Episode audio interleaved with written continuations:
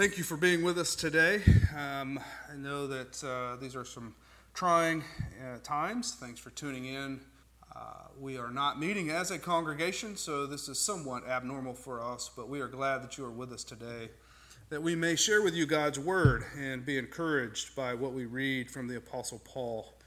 We will continue our study today uh, in the book of Galatians, and we encourage you to follow along with us in your Bible. If if you are able, uh, turn to your Bible to Galatians chapter 3, verses 15 through 29. 15 through 29, or 15 through the end of the chapter of Galatians. The book of Galatians, one of the letters from the Apostle Paul to the churches of Galatia. We continue to read and study this. Please join me in hearing the word of God from Galatians chapter 3 15 through verse 29. Paul says, To give a human example, brothers, even with a man made covenant, no one annuls it or adds to it once it has been ratified. Now the promises were made to Abraham and to his offspring. It does not say, and to offsprings, referring to many, but referring to one, and to your offspring, who is Christ. This is what I mean. The law, which came 430 years afterward, does not annul a covenant promise, prom, previously excuse me, ratified by God, so as to make the promise void. For if the inheritance comes by the law, it no longer comes by promise, but God gave it to Abraham by a promise. Why then the law? It was added because of transgressions, until the offspring should come to whom the promise had been made, and it was put in place through angels by an intermediary. Now, an intermediary implies more than one, but God is one. Is the law then contrary to the promises of God? Certainly not. For if a law had been given that could give life, then righteousness would indeed be by the law. But the scripture imprisoned everything under sin so that the promise by faith in Jesus Christ might be given to those who believe.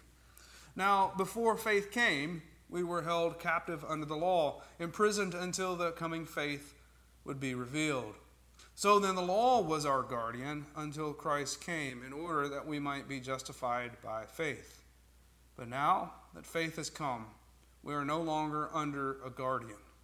For in Christ Jesus, you were all sons of God through faith. For as many of you as were baptized into Christ have put on Christ. There is neither Jew nor Greek, there is neither slave nor free, there is neither male nor female, for you are all one in Christ Jesus.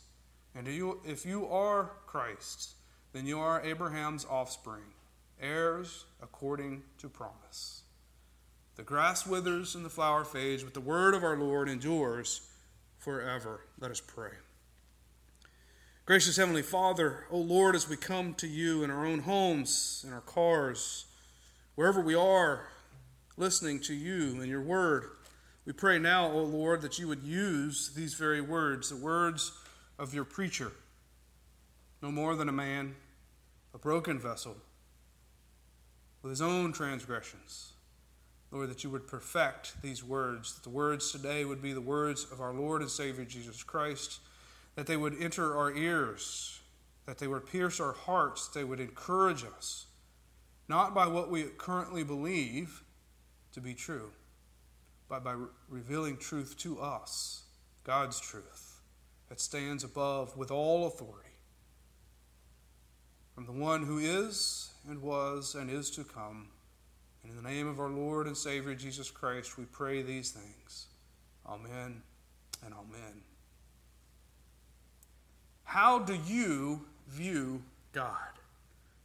During these trying times, maybe with the isolation or your hospitalization or with all of your world just interrupted, we often turn to God. We often look to the Almighty, wonder, and ask many, many questions of the Creator, the sustainer of life. Where are you, O God? What are you doing, O God? And sometimes when we come with this approach, which may not necessarily be a bad thing, we often come with an answer. We answer for God rather than letting God answer for himself. So this morning, I would ask, what is your view of God? And then I would follow that up with, is that view the God of the Bible? Is your view, maybe another way to put it, is your view of God the right view of God? Is it true?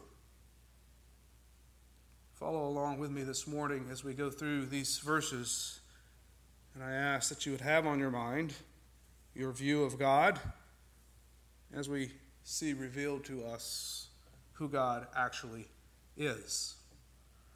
As many of you know, if you know anything about me, you will know that I'm a huge baseball fan. And above all of the turmoil and everything going on, the one thing that has been delayed that is somewhat of a, uh, a problem for me, is, very troubling, is having spring in the air, yet not being able to watch baseball or to participate in baseball or to read about baseball or have anything about baseball presented other than the season has again been uh, suspended, postponed until a later date. In other words, this is the time of year in which we should have spring training and opening day. As a kid, I always looked forward to opening day. As an adult, I still do, with many reservations, yet there's something about this time of year for me. It brings back a lot of memories. I get excited. One of those memories uh, that I'm most excited about and think about was is this opening day in which uh, the season hadn't quite started. It was in between spring training and opening day season. I don't remember the exact year that this took place, but uh, Chattanooga, where we lived at the time, began their minor league season by inviting two Major League Baseball teams to come and to open their new park. At the time, the park was transitioning and uh, moving up uh, more on the hill into town there, and they created this huge ballpark. And this ballpark uh, was named BellSouth Park. Um, obviously, that was the sponsor. And at BellSouth Park, there were two Major League Baseball teams that were coming to town. So you could imagine these, these two teams coming into town. Tickets were a premium. Uh, they were done, I think, by lottery. Uh, the, the prices were astronomical. I had no way of going uh, and could not get tickets. Uh, I had no desire to spend that kind of money on these tickets. Yet I remember the pastor at the church, one of the associate pastors actually, who uh, married Linda and I, called me up one day and said, Hey, listen, I've got tickets to this game, and I, I know that you're a huge fan of baseball, and and one ticket was for my son, but he can't go. He's got another obligation. And so I was asking um, around, and, and everybody said, you know, Hank really loves baseball, and I think he would probably benefit from this the most. And at the time, we were working with the youth group, and so people knew who we were and my affinity for the sport. And so this gracious, loving man invited me to go with him. And what a joy it was for many reasons, and I'll tell you why. One was that their major league team that was coming, two teams, one was the Baltimore Orioles, in which Cal Ripken was still playing at the time, and always thought I would love to go to Baltimore and watch uh, Cal Ripken play ball. And so he was actually coming to my hometown. This was going to be a joy and an honor and a privilege, and I thought how awesome it would be. And then the other team was going to be the um, team that was affiliated with this minor league team, the Cincinnati Reds. And, and I had become a Reds fan uh, somewhat over time because of this affiliation. More uh, a fact that I got to see a lot of these guys in minor league and go up to the major leagues. And I was very excited about this game. So getting to see Cal Ripken Jr. play ball, and then on the Red side, Ken Griffey Jr. play ball. Ken Griffey Jr. was one of the early athletes that I was able to see and follow from minor league to major league and, and really be excited about baseball and, and seeing the connection between the two leagues. What I didn't know, though, at the time was my view of Ken Griffey Jr. and my view of Cal Ripken Jr. were going to be shattered over this event. One would be shattered, actually, and one would be stoked. The fire would be encouraged. You see, these are two different players in how not only how they play the game, but how they conduct themselves personally. And this was for me a very eye-opening experience. You see, Cal Ripken Jr., I was able to, to meet, uh, kind of, as he came off of the bus, and we were standing in line to greet them. Me and a bunch of my fellow Chattanoogan's were standing there and clapping and, and behind the little rope able to almost reach out and touch Cal Ripken. And he, he walks by with a smile as we said, Welcome to Chattanooga. And his response was, Well, thank you very much. It's great to be here. And I thought, there is a class act. This man is top notch. I can't wait to see him play ball today. But then when the Reds came up, they parked in the back did not come in like the Orioles. I mean, I remember almost vividly the, the members of the team, the Mike Mussina and, and many others coming through who were Brady Anderson, and the list goes on and on, who were Orioles, actually the visiting team. And I was excited, I was stoked that these men were so gracious and kind and walked through this line on both sides and then the Reds parked in the back. They did not come with such fanfare, and I thought, well, maybe that's just because there's an affiliation here and they want to um, not be bothered. They have a game to play, although it is somewhat of a scrimmage. It doesn't count for anything. And so I wondered. And so as we go into the park, uh, we finally get ready to get the game started, and we're still there early enough that we can see the warm up. Well, the next thought I had was I would love to meet Ken Griffey Jr. like I think I met Cal Ripken Jr. And yet, as the Reds players came out, there was a distance between us and um, kind of where the players would come out. But I stood there anyway, and I was able to, to almost reach out. They were a little further away than the Orioles were coming in, but I was able to still feel like I, I was getting to meet these guys and was excited to do so. And one after one, they would come out, yet there was one that never came out. There was one that never came to the dugout via this door that all the other players came out. No, as a matter of fact, to avoid the crowd, this one player, Ken Griffey Jr., who I had hoped to meet and, and kind of looked forward to engaging in some distant conversation, actually went out through the bullpen and to avoid the crowd came out in midfield and down through the grass to the dugout, engaging no fan whatsoever. Now, growing up, I knew that Ken Griffey Jr. was not real good with the media. Uh, I wasn't sure how he was with the fandom, but it was obvious to me that day that my view of Ken Griffey Jr. had changed. My view of Cal Ripken Jr. had been encouraged top notch. This is not to be despairing in any way, disparaging in any way against Ken Griffey Jr. What it says more about is my view of people. That my view of people may not be true. My view of Ken Griffey Jr was false. I thought him to be a man who would engage the crowd and be excited that those people came to see him play ball that day. Rather, I now had a problem. The problem was that I had lifted up a man and had a view of him that was not true. Brothers and sisters, don't we do that with God? don't we look at God and say, Whatever comes into our heart, whatever comes into our mind, whatever we think, whatever we feel, that then must be true about God because that's how I see God.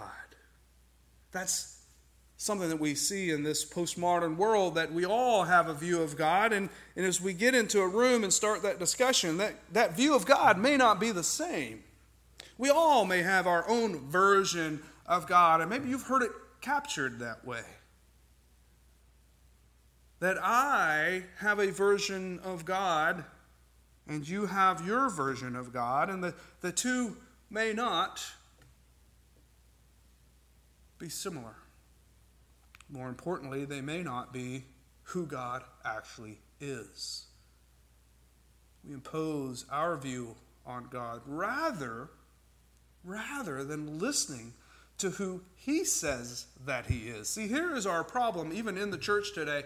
We take our imposition, the way that we view God, and we impose it on him rather than listening to who he says that he is. God is the author and revealer to his people.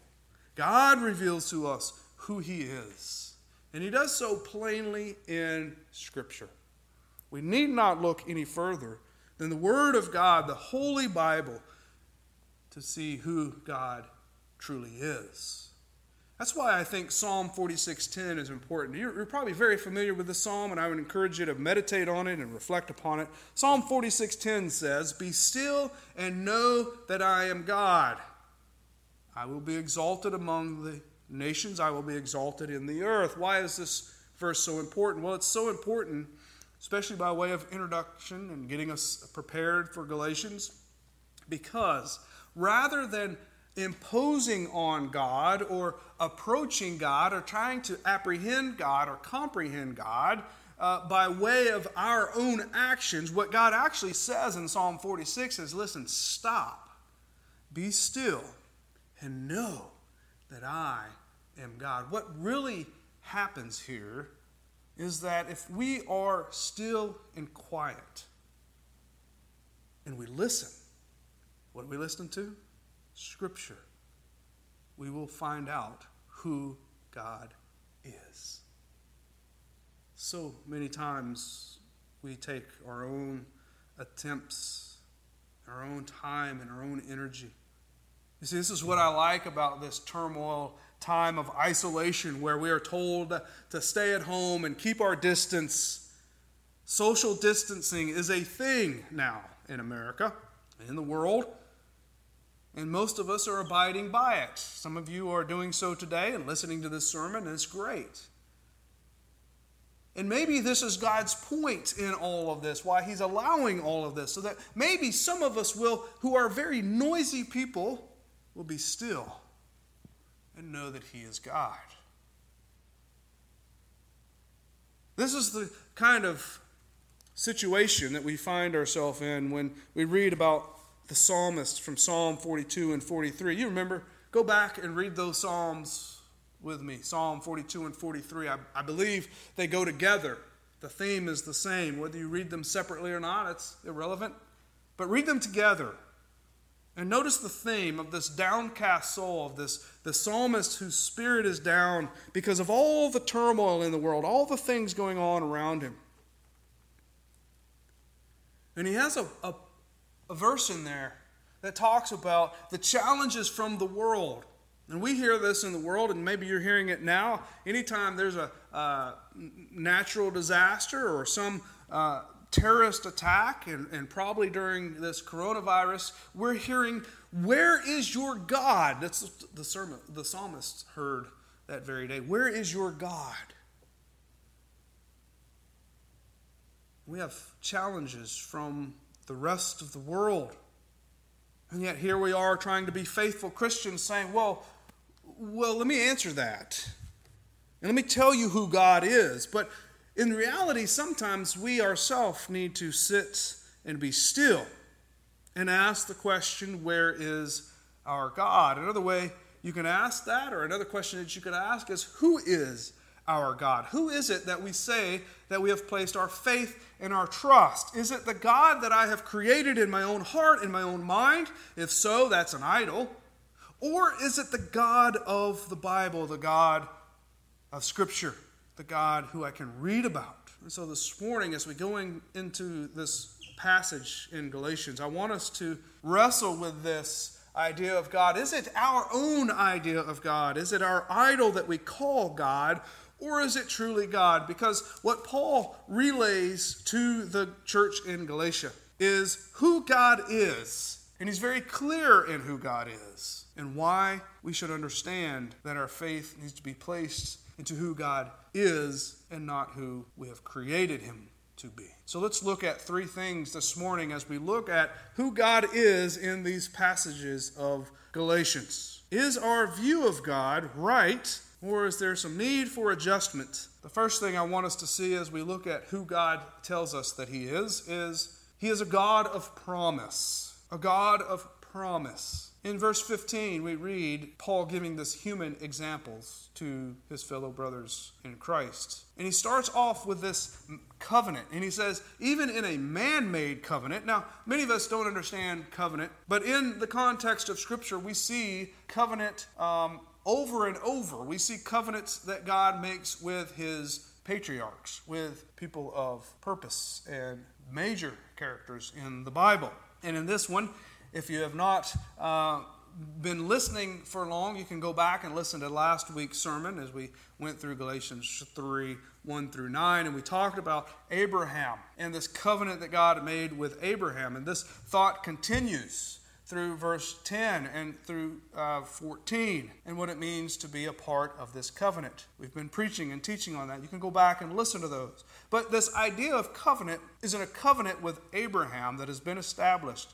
And Paul uses this and says, even a man made covenant, an agreement between two people. He says, no one annuls it or adds to it once it has been ratified. In other words, once the seal has been placed on this covenant, this agreement, some of us may uh, understand that, uh, you know, back in the day, that if we shook on it, that that meant something. That was our covenant promise to keep whatever agreement that we had. And if one of us broke that, then our, our word was no longer good. We were no longer to be trusted. That's the same idea here that, that man made a covenant with one another and they would agree to things. And once the handshake took, pla- took place, it was ratified. And nothing undid that. Nothing annuls that or adds to it. If you do add to it, there needs to be a new covenant, a new handshake. And then in verse 16, he goes on, he says, Now the promises were made to Abraham and to his offspring. So he's telling us which covenant is being spoken to. Now here's something new that we may not be used to because sometimes we don't really understand these covenants. Paul then goes on to say, It does not say, he starts in the negative, it does not say, and to offspring. In other words, it does not go on to your whole family. This is a very important distinction here. Although the covenant is a family bond, Paul is very careful to not get into this idea that everyone is a child of God because they are a child of Abraham. That's not the point. He's speaking more uh, of the covenant that God makes through His Holy Spirit and through faith and belief. Again, we preached on that last week. You can go back to the previous sermons and listen. But what he's saying here is that it doesn't refer to many, but, he says, referring to one. That the text actually says the covenant with Abraham was, and to your offspring. And then he tells us who that offspring is. Who is Christ? The Jesus Christ of the gospel, which Paul has been talking about in this book of Galatians, he is the one who is the offspring. He is the one by which this covenant promise came to the people of God. First to the Jews, then secondly to the Gentiles. That's going to be Paul's point.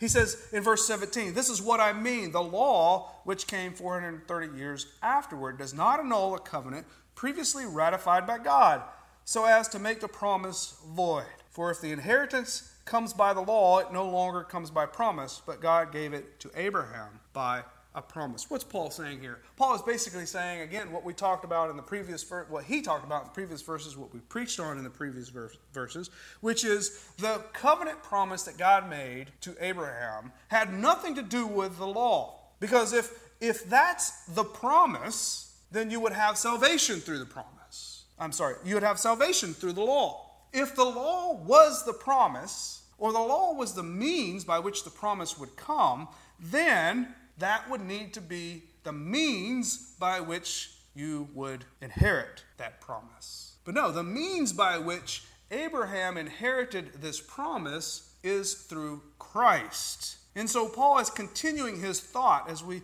have been looking at the previous verses this idea of law versus gospel or law versus Christ. Christ was the promise given to Abraham. And this promise is what's very important to Paul and very important to our faith. And that's Paul's point that our inheritance as children of God does not come through the law. The, the promise comes through Jesus Christ. The promise is Jesus Christ. You see the difference? The law is not what saves. Paul continues his thought. He says at the end of verse 18, But God gave it to Abraham by a promise. Gave him what? The inheritance. The inheritance, salvation, eternal life, adoption into the kingdom. All of these things come through Jesus Christ, not through the law. That's an important distinction.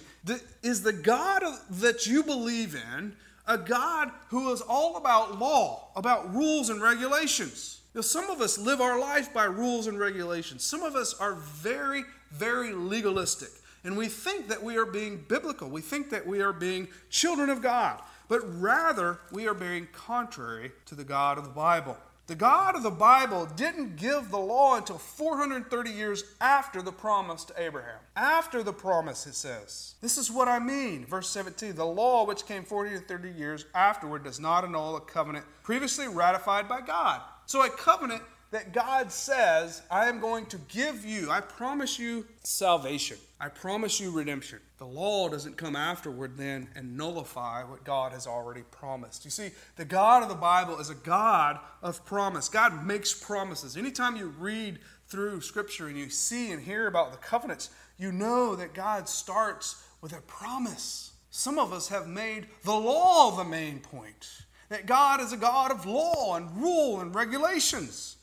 He is a God who does things by law but the law's purpose is not salvation. The law's purpose is something different. What is it? Well, let's look at point number two. We have a God of promise, but now we have a God of faith. Paul goes on to say what the law's purpose actually is. Not he starts off with this negative to say, listen, God is a God of promise. He's not a God of the law. The law wasn't there to save. No, the inheritance is Christ Jesus. That's where we start. And then in verse 19, he goes on and assumes that you're going to ask the question why then the law? If God is a God of promise, why do we need the law? Why do we need the law? The God that we have before us is a God of promise.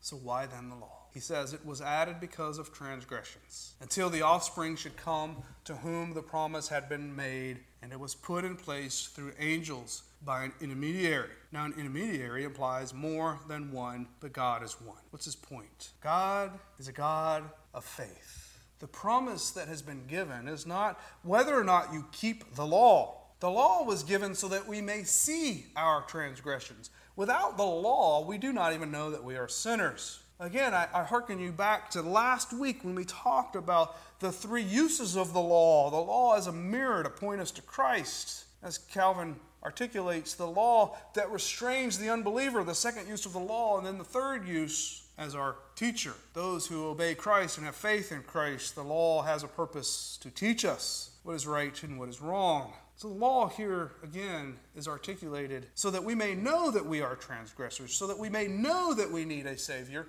so that we may know that the inherited promise is necessary that Jesus Christ must be our Redeemer. Why then the law? It was added because of transgressions until the offspring should come to whom the promise had been made. In other words, because of sin, because of what Adam, and original sin, because of the fall, what had happened in the garden, there needed to be someone to pay the price, to be the curse for us, to hang on a tree, so that we may be free from being under the law. There had to be something for us to come out from under. The offspring should come to whom the promise had been made. And those that have received the promise through Abraham, received faith in Jesus Christ, to those the inheritance then is salvation. Jesus Christ, our Lord, his work being applied to the believer, to our life. He goes on in verse 21 then. Is the law then contrary to the promises of God? This is important. Get this. Is the law contrary then to the promises of God? In other words,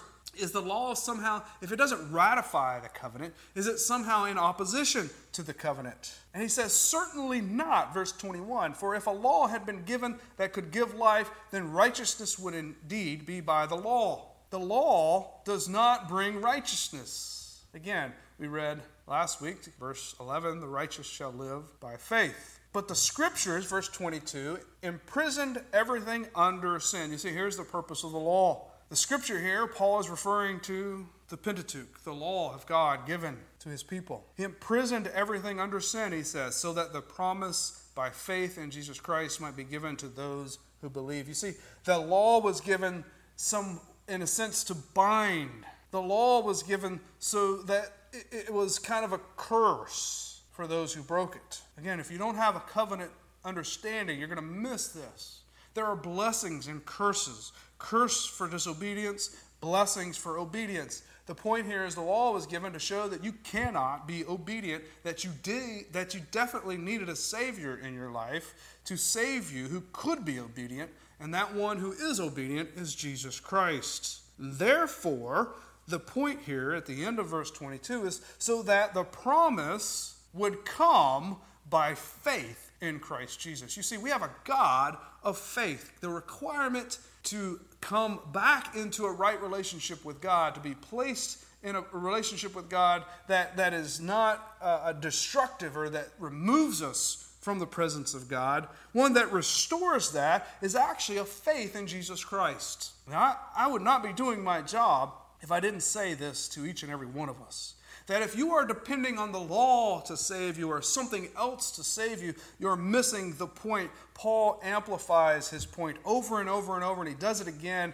The promise, the promise of eternal life, the promise of salvation is by faith in Jesus Christ and is given to those who believe. Brothers and sisters, there's no greater news this morning that you could hear with everything going on around you. Isn't that the greatest news? That, that it's faith in Jesus Christ alone by which you can be saved.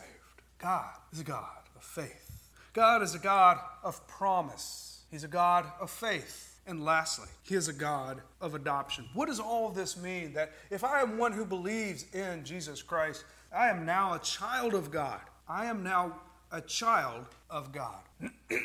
God is a God of adoption. He's a God of promise, a God of faith, and a God of adoption. The rest of these verses lay this out very neatly. Paul says, Now before faith came, we were held captive under the law. Again, this idea of being under the law, imprisoned until the coming faith would be revealed. And now that that faith has been revealed and in whom we are to place our faith, what then is the result? Those who believe in Jesus Christ, then, he says, verse 24, the law was our guardian until Christ came in order that we might be justified by faith. Now, there seems to be in our own life sometimes confusion as to what God is doing and what God is teaching us and what the what, why God is holding us accountable for certain things and why we are called sinners. And sometimes we're very confused at how that works. And I want to dispel a couple things and then I want to say one thing. This is not faith versus sin. It's not if you have enough faith, you are less of a sinner and therefore God accepts you. No, no, no. That's contrary to what we are reading here and what Paul is saying. No, what Paul is saying is you are adopted into God's family. You are a part of the family. You are a son of God through faith in Jesus Christ. This is a very important distinction. It is not that if you have more faith, God will bless you. It's not how this works. As a matter of fact, he says, no, you are you were at once under the law, now you are not under the law. You see, if, if it were about the law, then yes, I would say if your faith uh, ebbs and flows, then, then somehow God is going to bless you and, and keep things back. No, that's not, that's not it at all. As a matter of fact, faith of a mustard seed is what is required from our Lord and Savior Jesus Christ. He says, if you have the faith of a mustard seed, if you have the faith ever so small, you are a child of God. If you believe in Jesus Christ. And when that happens, you are now adopted into the family with brothers and sisters who also have faith of a mustard seed, who have faith in Jesus Christ. And so the law at that point is no longer something that we're under. It's no longer a part of a curse. The law then is our guardian. It was Paul saying, listen, until Christ came, the law was our guardian. And Christ tells us, I did not come to abolish the law, but to fulfill the law. So the law doesn't go away. It's not necessarily nullified, but it is, in a sense, ratified because Christ kept the law and we are no longer under that law, so that we might be justified by faith. We preached on that a couple weeks ago. Justified by faith, we are declared righteous through Jesus Christ. He is the promise that we have received. And so the law does, in a sense, become our guardian until faith is wrought in us and we become children of God. And I don't want to get into timeline and how that might look, but let me illustrate this for you. I heard a story about a local young man. Uh, this young man used to be a part of uh, a youth community, a youth uh, group in a church, in our local church, and uh, he used to actually be a part of this youth group. And this young man, probably many of us wouldn't even know or remember if I said his name, and I won't because I don't really have his permission to tell this story. And I heard this story from someone else. He had not shared it with me himself. But the story goes something like this This young man was driving down the road and going a little fast and had friends in the car. He swerved and ended up hitting a fence, a fence that belonged to the owner of the property. And so now this young man had to make a choice. This young man's choice was to run, hide, or to knock on the door to do one of a multitude of things, as a young man might do in this scary situation. And as he thought through this in a split second, his friends actually bailed on him and all ran. He, however, seemed to make the right choice. His choice was to go to the owner of the property and to apologize and to own up to his mistake. And the person that told me this story shared with me that they believed this was because, and the owner of the property, who again I will not name, believes that this man made the right choice because he had the law of God in his heart. That somehow his involvement with our church, our youth group, God had worked the law in his life so that he knew what was right and what was wrong. Running was not an option, and so he owned up to it.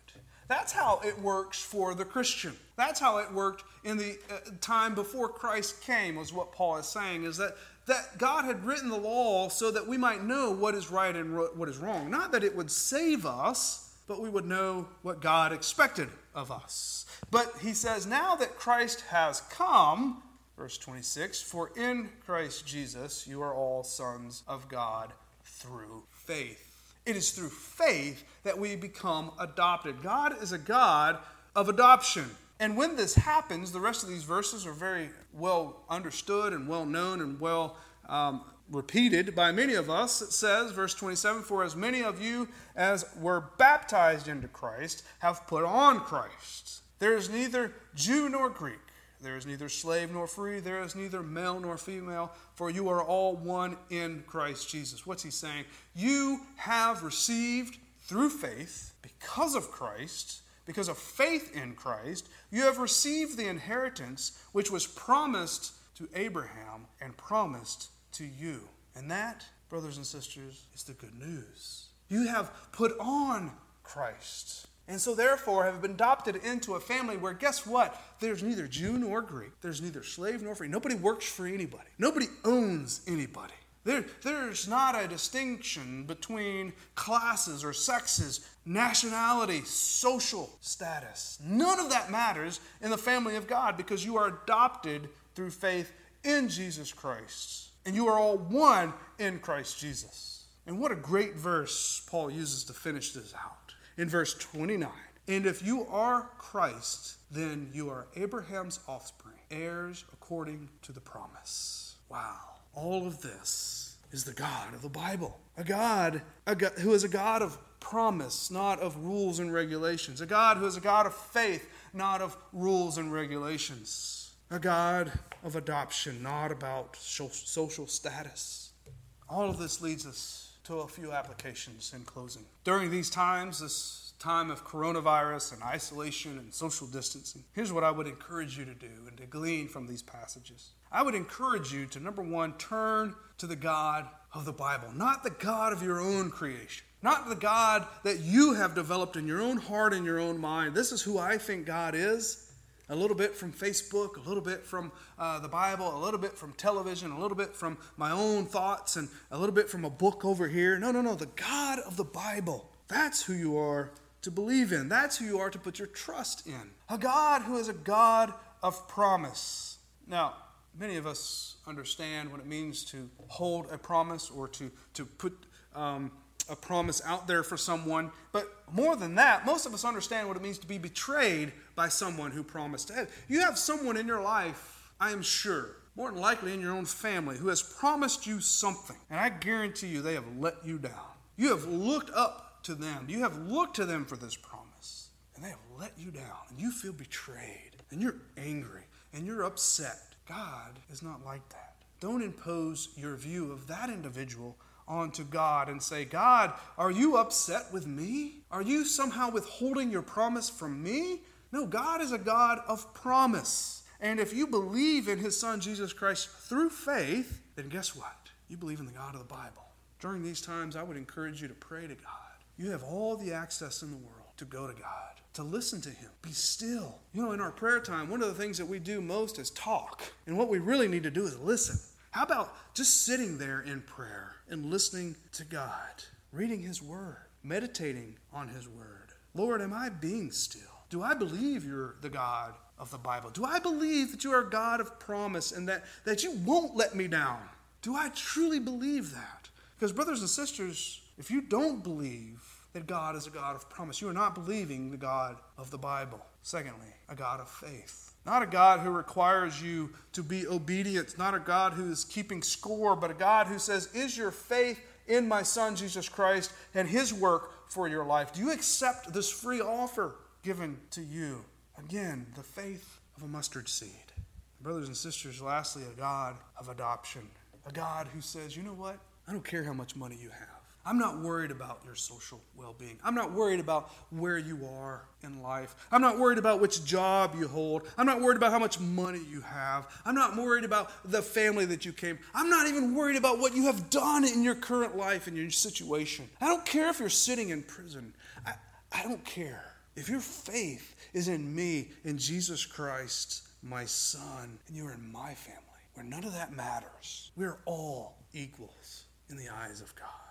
Maybe you're from a broken family. Maybe you don't even know what family is because your mom has never been around, your dad has never been around. Maybe you were raised by some stranger that you call mom or dad. I don't know your current situation, but here's the reality none of that is how God operates. That is not the God of the Bible. The God of the Bible is one who says that if you believe in my Son, Jesus Christ, you are my child in whom I am well pleased. I would encourage you to take this time of turmoil and isolation to reflect not on the God, your God, but on the God of the Bible, God of promise, God of faith, a God of adoption. If you don't know him as you should, be still and listen to who he says in these verses in Galatians and in the rest of the Bible. Be encouraged. God is a God of promise to whom the only requirement is faith in his Son, Jesus Christ, in which the heir which you have become is received adoption. You can be a child of God.